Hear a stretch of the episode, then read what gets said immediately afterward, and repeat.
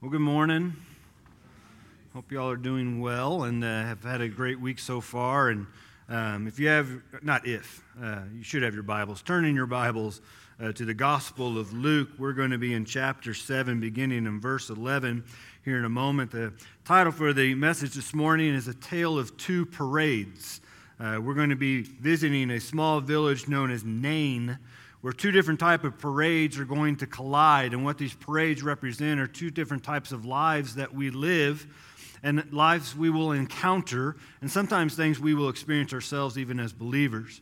And what is believed to be one of the most well-known introductions to any story ever written charles dickens penned these words to his book a tale of two cities. He wrote it is the best of times. It is the worst of times. It is the age of wisdom it is the age of foolishness. It was a season of light. It was a season of darkness. It was a spring of hope. It was a winter of despair. We had everything before us, and we had nothing before us. We were all going to heaven. We were all going direct the other way. And I think the opening of that book actually captures the life and ministry of Jesus Christ and what we encounter through the Gospels there was a sense of awe with Jesus. There was a wonder. There was light that had come to the world, and life was coming to people. But then we have crouching in the shadows throughout the Gospels. There was anger, there was darkness, there was worry, there was death. And the passage this morning captures the best and worst of times. It is a collision of light and darkness coming together. There are two types of parades that people are living in right now there is the parade of life, and there's the parade of death. And our passage reveals that we will also experience these two types of parades, and we know people who are living in these types of parades. So let's begin in verse 11 where the word of the Lord says Soon afterward, he went to a town called Nain, and his disciples and a great crowd went with him. As he drew near to the gate of the town, behold, a man who had died was being carried out, the only son of his mother, and she was a widow, and a considerable crowd from the town was with her. And when the Lord saw her, he had compassion on her and said to her, Do not weep. Then he came up and touched the bier, and the bearer stood still. And he said, Young man, I say to you, arise. Verse 15 The dead man sat up and began to speak, and Jesus gave him to his mother. Fear seized them all, and they glorified God, saying, A great prophet is risen among us, and God has visited his people. And this report about him spread through the whole of Judea and all the surrounding country. Let's pray together. Father, we come before you as your children. Some of us here are seeking. And Lord, I pray that your spirit would speak to us all in the way only it can that you would open up the scriptures to us that we may have a deeper understanding of who you are and our relationship with you or the relationship we need to begin with you. So, Father, remove me. Just let me be an instrument of your righteousness. Let your spirit speak through me. Uh, Father, your wisdom is the only wisdom we need. We pray that you alone be glorified through the preaching and hearing and studying and understanding of your word, and that your kingdom and will will be done in each and every life here this morning. Forgive us if we failed you in any sort of way this morning as we've worshiped you. And Father, I pray it's been in spirit and truth. And we pray all these in the name of Jesus Christ. Amen. So, this event here in Luke chapter 7 is only recorded in the Gospel of Luke. Matter of fact, the city or village or town of Nain is only mentioned this one time in Scripture. Though archaeologically this town has never been discovered, many people believe it's now in the current village of Nein, which is spelled N E I N. And though we may not know for sure, here's what we can know for sure about the city or the town or the village.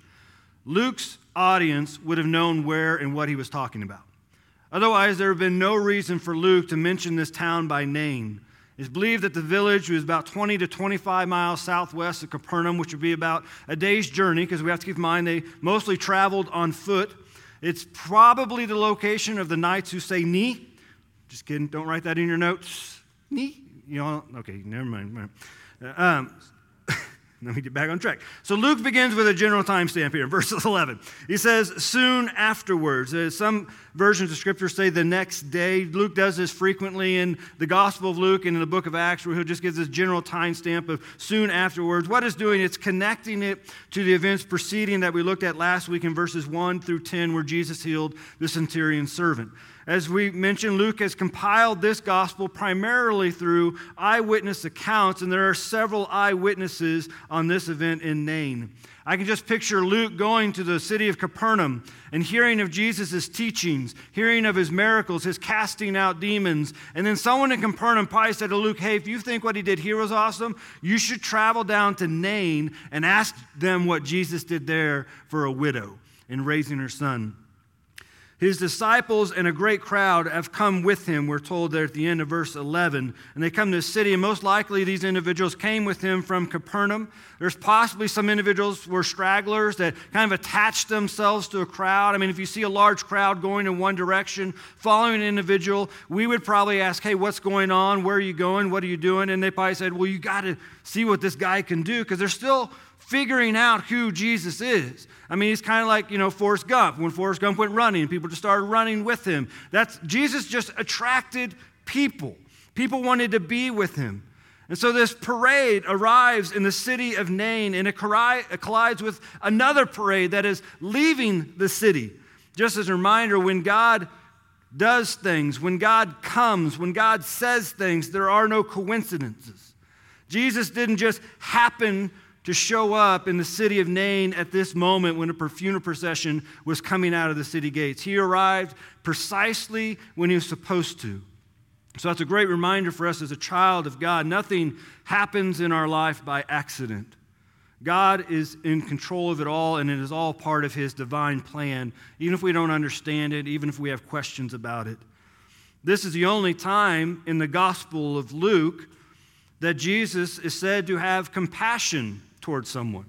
That word is mentioned two other times in the Gospel of Luke. It's both in Jesus' parables, one with the parable of the prodigal son, one with the parable of the Good Samaritan. Now, the other Gospels report Jesus having compassion, but Luke only does it this one time here in Luke chapter 7. The word compassion carries the meaning of having pity, but it doesn't just speak of an emotion or a state of mind. Compassion speaks of being moved to such a place that you have to do an action. And the compassion of Christ in our passage this morning was the acting agent for the miracle. In verse 13, again, this is the first time in Luke's gospel to which he points to Jesus as Lord. And this is done with intention. Luke is writing to the first century church who would have understood the lordship of Jesus Christ. It is by this confession that we have in our faith that he is our Lord and Savior. The title Lord means master. It means head, it means secure possessor. Jesus Christ, when we say He is our Lord and Savior, He saved us from our sins, but now He is our Master. He is our head. We are to have the mind of Christ and the walk in the Spirit, and He is our secure possessor of our salvation. Unlike the passage we looked at last week with the healing of the centurion's servant, there is no act of faith that creates this miracle. Jesus just simply acts on his own. The focus of our story is that Jesus' actions towards this woman, this mother who is going through a terrible loss in the midst of this funeral procession, and he comes up, and you notice the first thing he says, of verse 13. He tells the mother, Do not weep. Now just put yourself in her situation. If you're at a funeral of a loved one and someone came up to you and say, "Hey, stop crying." You'd probably be taken back, you'd probably gasp, you'd be aggravated. It can be assumed that no one from the city of Nain knew who Jesus was at this moment. They may have heard the whisperings of something happening up in Capernaum, but they've never seen him physically. They've yet to experience the power of God from him. And so Jesus tells the mother, hey, don't cry. And then he goes and he touched the bier. By the way, the bier is like a stretcher, it's an open coffin because the Jewish people didn't bury their dead, they placed them in tombs. And so he goes up and he basically stops the funeral procession. That's what the touching meant. Hey, let's stop what we're doing right now. Again, put yourself in that situation. You're amidst the crowd, and, and you see this man stand up and stop a funeral procession of a loved one. We would probably be aggravated and taken back. We would want them to be escorted out of the place. But what Jesus is doing with these two things, with the touching and the speaking to the mother, is he's setting up the expectation of the miraculous.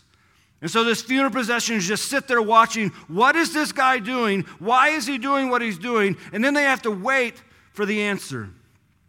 It's at this point in time that Jesus directs his attention finally to the young man, and he tells him to arise there at the end of verse 14. Word arise means to get up. You notice what happens when Jesus tells the dead to get up? They get up.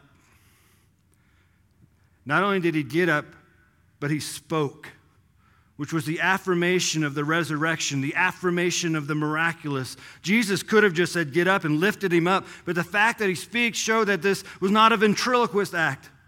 And then Jesus gives the young man back to his mother, which is saying that he's returning to her what she has lost. But can you imagine the first thing this young man saw when he opened his eyes from the dead? Jesus Christ looking directly at him and smiling and say, Get up and then he ushers him back to his mother. The miracle itself is meant to bring healing not to the young man, but healing to the mother. The response of the crowd is probably something we would have experienced well. Look there in verse 16. It says, Fear seized them all. That word fear means profound awe. It means they were gripped with speechlessness. They gasped. Oh, And then they just stood there and watched. And then it says in verse 16, they glorified God. It's interesting here because it doesn't say they glorified Jesus. But no doubt this is done on purpose by Luke. Just as he did with the title Lord, he is now led by the Spirit to point that Jesus is equal with God because he could only do the things he did if he had the power of God dwelling inside of him and he was the power of God himself. We're also told in verse 16 they began praising God. First, they said concerning Jesus, a great prophet has risen among us. Old Testament prophets spoke for God and sometimes performed the miracles of God. So Jesus is validating his ministry by doing both, and the people recognized him as a great prophet.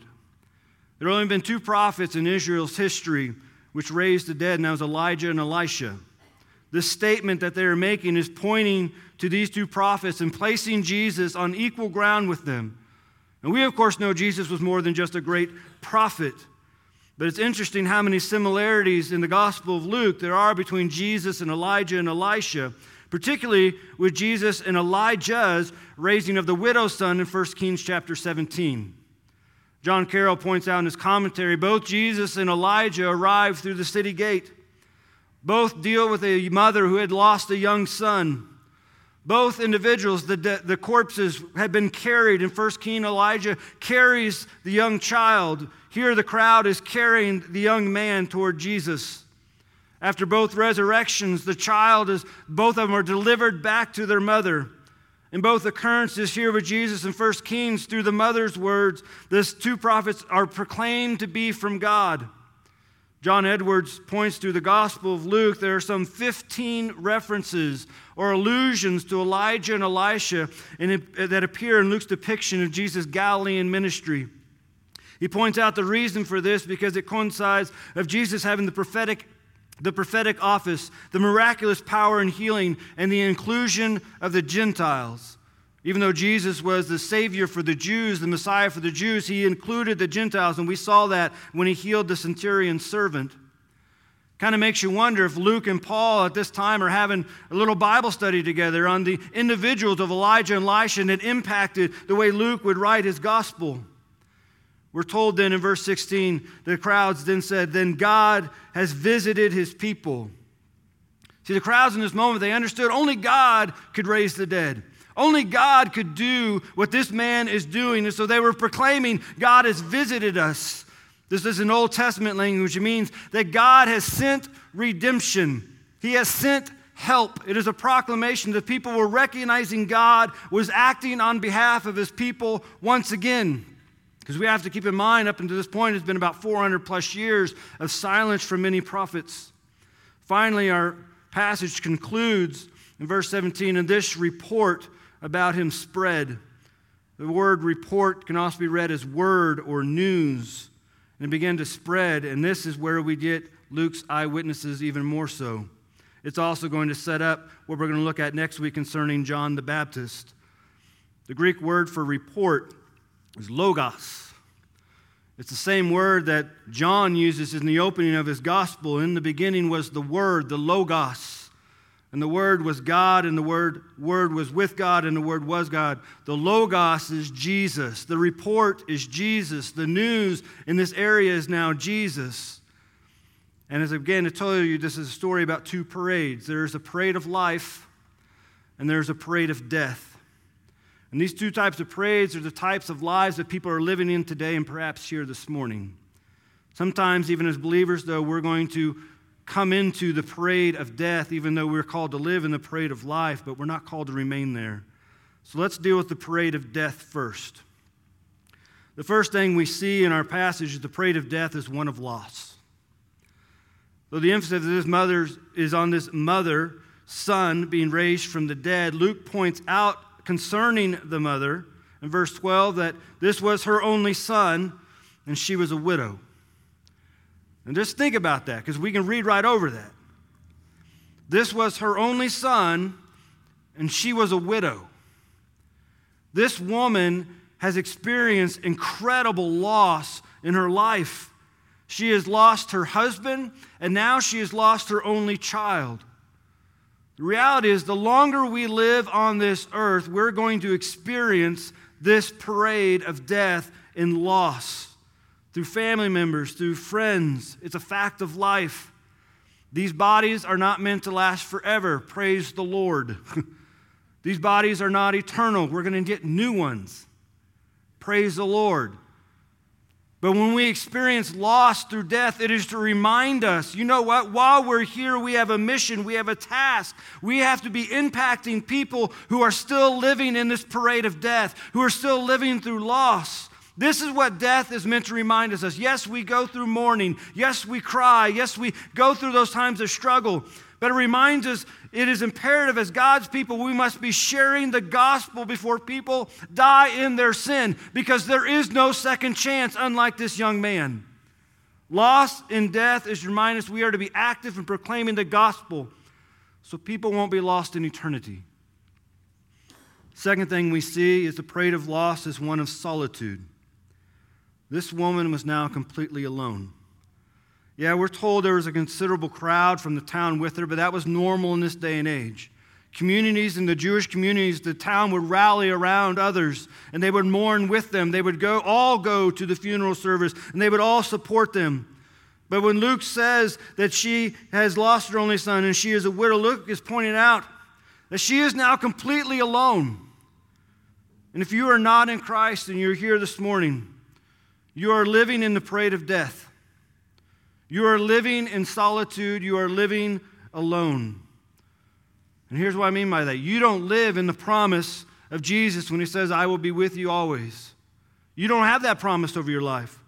You don't live in the promise that the Holy Spirit of God is dwelling inside of you.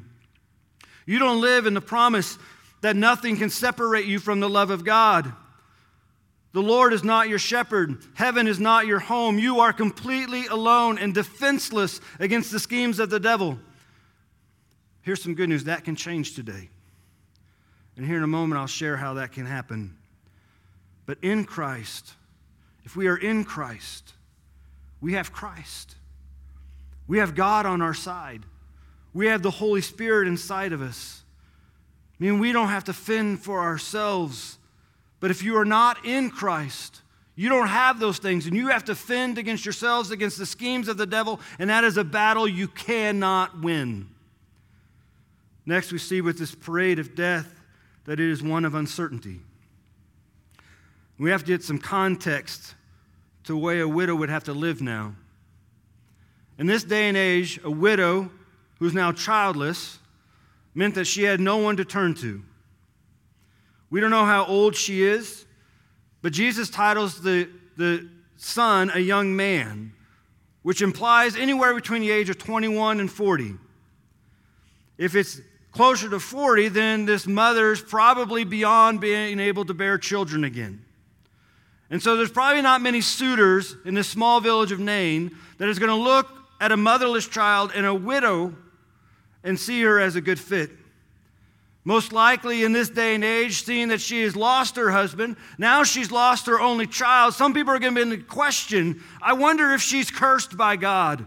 I wonder if she's untouchable. The reality of her situation is that her family line is not going to continue. There is no one left to take care of her. Men in this day in the Bible's day were the ones who went out to work. They would bring home the income. The mothers would stay home and raise the children and take care of the home. This woman didn't have a Naomi like Ruth. She didn't have someone who would be willing to step in and take care of her and provide for her so she could survive. She was in loss. She was in solitude. She was in a place of uncertainty about her future. What am I going to do next? And for those who have yet to accept Jesus Christ, this is where you live. They don't have the promise of eternal life. They don't have the blessed assurance that when this life is over, something better is waiting. That's a tragic and scary place to live. To not know your eternity is secured in heaven, to not know that your name is written in the book of life, to wonder what happens after all this, to live in fear, to live in uncertainty about what comes next. That's the parade of death. Finally, we see the parade of death is self centered. Obviously, this woman and the crowd, they were mourning. They were focused on something. We, we would all be in that same situation. We would be focused on what is happening, this loss that is a great and deep loss. But did you notice they were so focused on what was happening in the moment, they were blind to see who was standing with them in that moment. They couldn't see it. They were so focused on what was happening in their life you can know if someone is living in the parade of death if all they think about is themselves. They're self centered instead of Christ centered. Their goal of life is to eat, drink, and be merry, for tomorrow we die. It's focused on fulfilling their desires, it has little perspective or concern for other people. If you ever wonder why marriages fail, why Families fall apart while children are left with one parent and sometimes no parents. Why politicians get caught in scandals. Why corruption seems to be running wild in the world. It's because people are living self centered parade of death. See, they have the mark of Cain on them. They've heard God's judgment, but they've decided, I'm going to do it my way.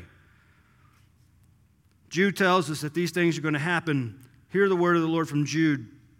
It says, In the last time, there will be scoffers following their ungodly passions, meaning they'll be self centered.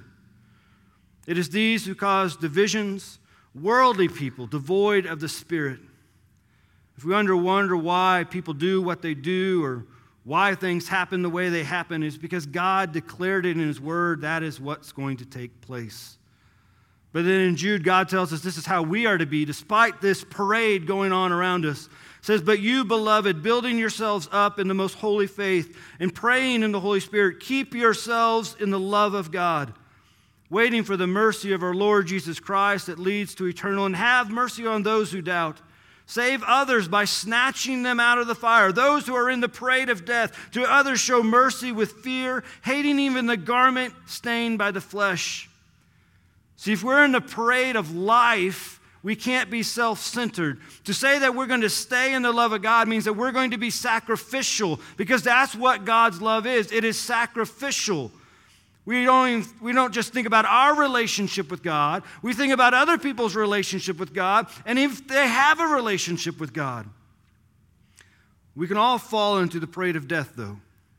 We're all going to experience parts of this parade. We're all going to experience loss at times. We're going to experience the feeling of being alone, the thoughts of uncertainty, which are going to lead to worry, the temptation to think only of ourselves. But as God's people, we cannot remain there. We cannot live in that parade. We have to move to the parade of life. The parade of life is one of victory. That's what this whole story is pretty much about. Jesus revealed to the people of Nain he had the power to give victory over death through the resurrection of this dying son. So today we don't live in loss, we live in the victory that's found in Jesus Christ. we await in the promise that one day He is going to return and take us home. We wait the, for the victory parade that is revealed in Revelation 19, where we see Jesus coming on a white horse and showing off his thigh tattoo. We wait for the victory when he's going to throw the false prophets and the beasts into the dungeon, the agents of Satan. We are the ones who are found in the book of life in Revelation 20, who will live in the new heaven and the new earth of Revelation 21. And in Romans chapter 8, hear this. No, in all these things, we are more than conquerors through him who loved us. Did you catch that? We're not just conquerors, we are more than conquerors. How can we be more than conquerors? Well, Paul says, because nothing, if we're in the parade of life, if we belong to God through Jesus Christ, nothing can separate us from that love.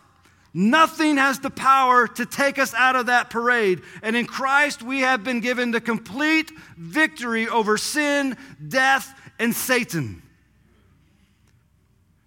I say this because the parade of life is one of companionship.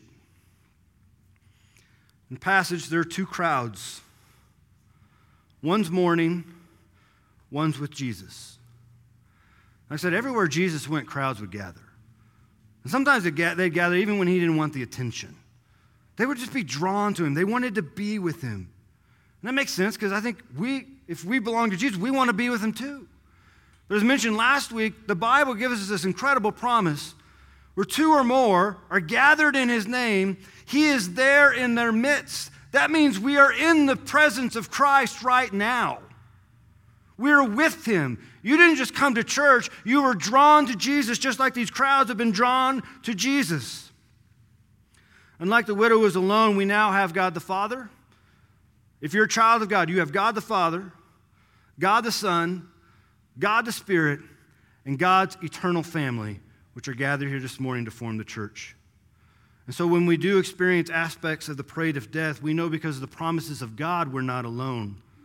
We're told in the book of Hebrews, chapter 10, and let us consider how to stir up one another in love and good works, not neglecting to meet together as the habit of some, but encouraging one another, and all the more as you see the day drawing near. And I've heard it said, and I'm sure some of you have too. Well, I don't feel like I have to go to church to be a Christian. Let me say, there is truth to that. You don't have to do anything but put your faith in Christ alone to be a Christian. But if you are a child of God, you should want to be with other children of God. And the Bible says you actually need to be with other children of God because God did not create you to be alone or live in solitude. The book of Proverbs tells us in Proverbs chapter 18, verse 1 whoever isolates himself seeks his own desires. He breaks out against all sound judgment. You know what our desires are? You know what that's, that's pointing to? It's pointing to our flesh, it's pointing to our sinful nature. And so we're to be in companionship with believers so that we can grow together, sharpen one another in the faith, to be transformed more like Christ and less like the world. Unlike the parade of death, the parade of life is one of certainty. We won't elaborate on it because we already hit on it a lot. But we get to live in the promises of God, the promises that He speaks over through His Word. And here's something we have to have conviction about about God's Word God never goes against His Word, He never goes against His promises. He never goes what he has already spoken into existence. And so we get to live in certainty that this is truth and we can hold to this truth no matter what's going on in the world, no matter what conflict is happening. We have this absolute truth to guide and lead us, and we can live in the certainty that when death comes or we die ourselves, that we have the eternal security that God has promised us through his word. We belong to him forever. And he said, I will never leave you or forsake you. Another thing we see is the parade of life is one of compassion. It's mentioned compassion isn't just a pity, it's not just feeling sorry for someone. Compassion is the emotion and the feelings that is followed by action. That means as we live in the parade of life, that doesn't allow us to shake our head at the world. It doesn't allow us to say, I can't believe they did that. What compassion does, where we live, is compassion feels pity for a fallen world and wants to bring the only redemption, only remedy to that problem in Jesus Christ. We become brokenhearted because we see people who are still living in a broken and fallen world. And then we do what God tells us to do. We become ministers of reconciliation and restoration, which can only be found in Christ.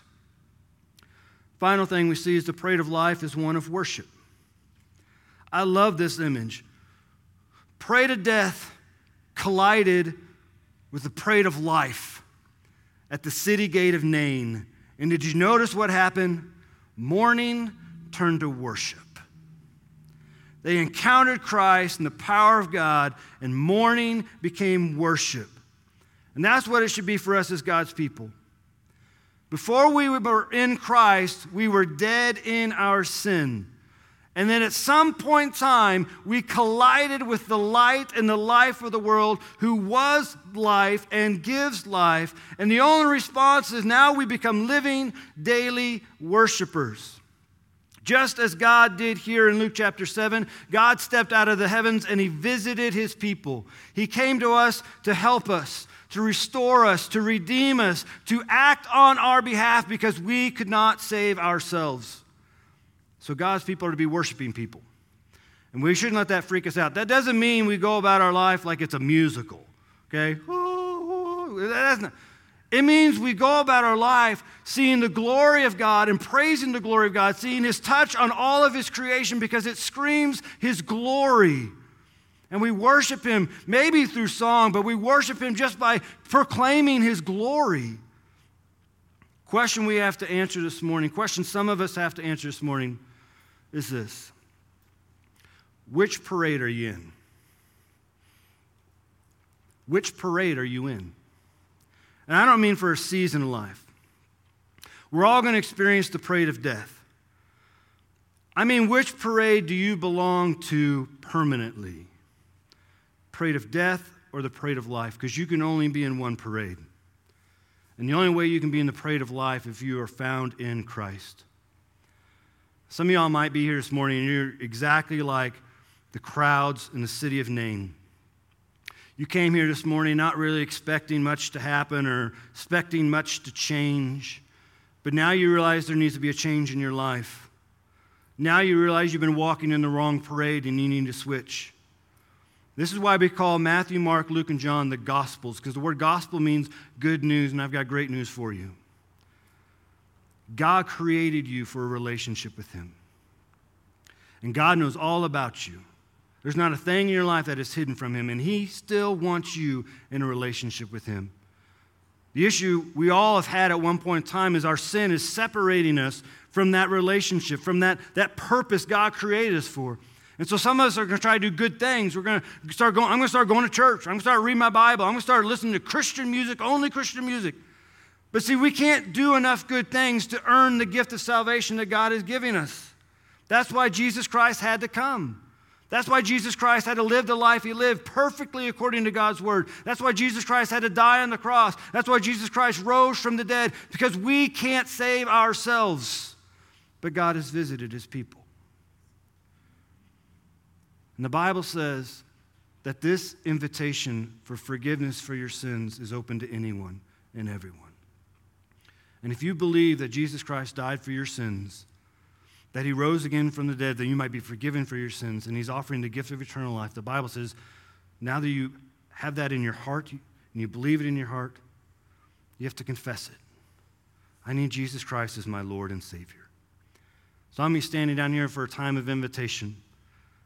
And if you're here and you know you're living in the parade of death and you need to change to the parade of life, I'm going to ask you to come down and say, Pastor Mike, I need to be saved. I need to be forgiven.